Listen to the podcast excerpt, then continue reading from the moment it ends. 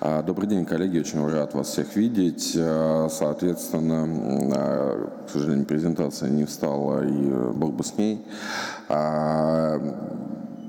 О, о чем я хотел сегодня рассказать? Мы видим на самом деле достаточно взрывной рост на рынке ВДО, а, но мы пока еще в самом начале пути. Весь объем рынка порядка там 22 миллиардов, около 40 эмитентов вышло на рынок в этом году, а, ну то есть выпуски мы сделали. И, соответственно, как коллеги уже неоднократно отмечали, рынок а, растет значительными темпами. В начале года, когда меня спрашивал один из журналистов, а, сколько будет рынок. На тот момент рынок составлял порядка 8 миллиардов, но я думал, что он удвоится, но он почти утроился. Я думаю, что с учетом завершающихся размещений в этом году, может быть считать, что он почти утроился. А вот. А, а, что у нас не хватает на этом рынке? Много очень говорят о рейтингах, и я на самом деле являюсь адептом этой истории, потому что первое, что должно быть, это понимание у инвесторов того, что он вкладывает. А, это первое. Второе – это то, что должно быть понимание у эмитента, а, а на что он может рассчитывать. А, мы сталкиваемся с тем, что как раз некоторые эмитенты не очень адекватно оценивают собственный, собственный риск и выходят со ставками, которые ну, совершенно не отражают ту реальность, в которой они находятся. Мы должны четко понимать, что инвестор выбирает из большого количества инструментов, которые есть на рынке. И, исходя из этого, инвестор может э, вкладывать в те инструменты, которые ему интересны. И выходить э, компании э, малого среднего бизнеса со ставками 9 или 10 на рынок, при том, что мы можем получить э, за эти деньги достаточно надежного эмитента с рейтингом BBB, ну, как-то выглядит очень непонятно, зачем инвестору покупать неизвестную компанию среднего бизнеса, если он может купить известного, известное имя. Поэтому мы видим а, одну тенденцию, которая сложилась. Это достаточно сильный разрыв. Она сложилась а, еще за счет того, что а, крупных институциональных инвесторов не так много. Мы знаем несколько игроков, из институциональной сферы, которые работают на этом рынке. Мы даже знаем э, управляющих компаний, которые в этом участвуют. Мы очень рады и им благодарны, что они потихоньку начинают рассматривать этот рынок для себя. Но пока это капля в море. Приход институционалов, на наш взгляд, как раз и может быть обеспечен, э, первое, рейтингованием, а второе, тем, что будет увеличено количество эмитентов а, на, на рынке. То есть, скорее, это временной интервал там, полтора года, когда количество эмитентов достигнет хотя бы сотни, и можно будет выбирать. А второе, это когда объем рынка станет а, значим для нашего сильно консолидированного рынка управляющих компаний и управления активами, на котором по, большому, по большому счету 85% управляется семью компаниями.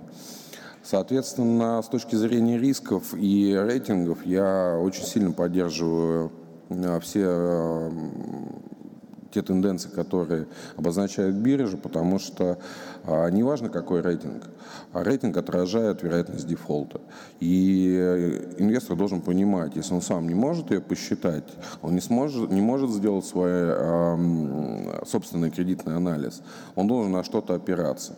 Опираться он может на несколько вещей. На, тот, на ту аналитику, которую дает э, организатор, на ту аналитику, которую дает сам эмитент, и на ту аналитику, которую делает кредитное рейтинговое агентство, а где сидят профессионалы, которые не первый день занимаются анализом кредитных рисков и четко их понимают. Четкое показание того, каков товар и сколько за него цена, это всего лишь э, просто честное отношение к бизнесу. Ни больше, ни меньше. Поэтому а, если компания выходит с Triple например, рейтингом, и выходит со ставкой условно 22, мы понимаем, что это почти equity финансирование. Мы понимаем, что это там определенная ставка, которая должна покрыть этот риск. И мы понимаем уровень этого рейтинга. И, соответственно, исходя из этого, на любую инвестицию, найдется свой инвестор, который хочет ту или иную доходность с определенным риском. А физические лица, которые сейчас, вот сегодня тоже очень хорошо обсуждалось на предыдущей панели, а, приходят на этот рынок, они не до конца это понимают. Рейтинговые агентства в этом смысле им дадут большой толчок. А для хотя бы укладывание у себя в голове, что это не совсем депозит, нету АСВ, и, э, соответственно, бумаги чем-то они отличаются. Почему одна торгуется с доходностью 6,5, а другая с доходностью 17? Ну, значит, есть какое-то отличие. Не бывает такого, что все фломастеры одинаковые. Они все немножко разные по цвету и по вкусу. Поэтому, э, на мой взгляд, надо просто обратить э, внимание инвестиционного сообщества и нас, вот как Solid, мы э, за это очень сильно пропагандируем, на то, что надо подходить более ответственно к выбору эмитентов. И мы изначально с первых шагов на этом рынке, как одни из зачинателей этого рынка, с 2017 года мы как раз обращали внимание на то, что первое, мы показываем, какой риск. Мы э, понимаем, что этот риск чего-то стоит, и мы э, считаем, что эмитент должен за свой риск платить адекватную цену. Если достойная оплата за понятный и прозрачный риск, это хорошая история. Еще одна история, которая может быть для нас очень э, показательной и сложной для всех участников рынка, это возможность фрода на этом рынке. К сожалению, мы не исключаем, что в ближайшее будущее с увеличением количества размещений и организаторов возможно появление истории с мошенничеством на этом рынке. А, и поэтому надо более пристальное внимание, как раз, чтобы несколько глаз на это смотрели, в том числе регулятор, биржа и рейтинговое агентство и организаторы несли ответственность за эту историю. А в этой связи а, всех приглашаю инвестировать в высокодоходные облигации и участвовать в тех размещениях, которые мы делаем. Спасибо большое, коллеги. Спасибо. А, Андрей, можно вопрос еще? А... Э, а все-таки, вот, допустим, такой тяжелый вообще для всех инвесторов и вызывающий наибольшие такие кривотолки э, идея категоризации инвесторов и ограничений покупки ВДО некоторым категориям инвесторов. Вот как, как вы на это смотрите?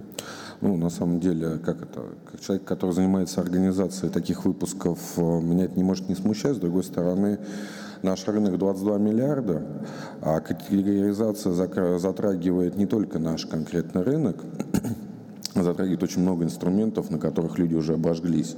И э, в этой связи, э, с одной стороны, это очень положительная тенденция, с другой стороны, нам, наверное, все-таки надо э, подходить более четко к пониманию риск-профиля инвестора. А, может быть, не так резко это сделать, не так сильно ограничить, может быть, все-таки увеличить какие-то рамки, потому что, условно, есть в параллельных законопроектах о том же краундфандинге, где, на мой взгляд, взгляд, э, субъективные риски, честно говоря, не сильно меньше, а то, наверное, больше, чем э, те риски, которые несут инвесторы в облигации там это категоризация и те возможности инвесторов по инвестированию в краудфандинг, они значительно больше, чем те, которые предполагаются в законопроектах, а, которые сейчас рассматриваются.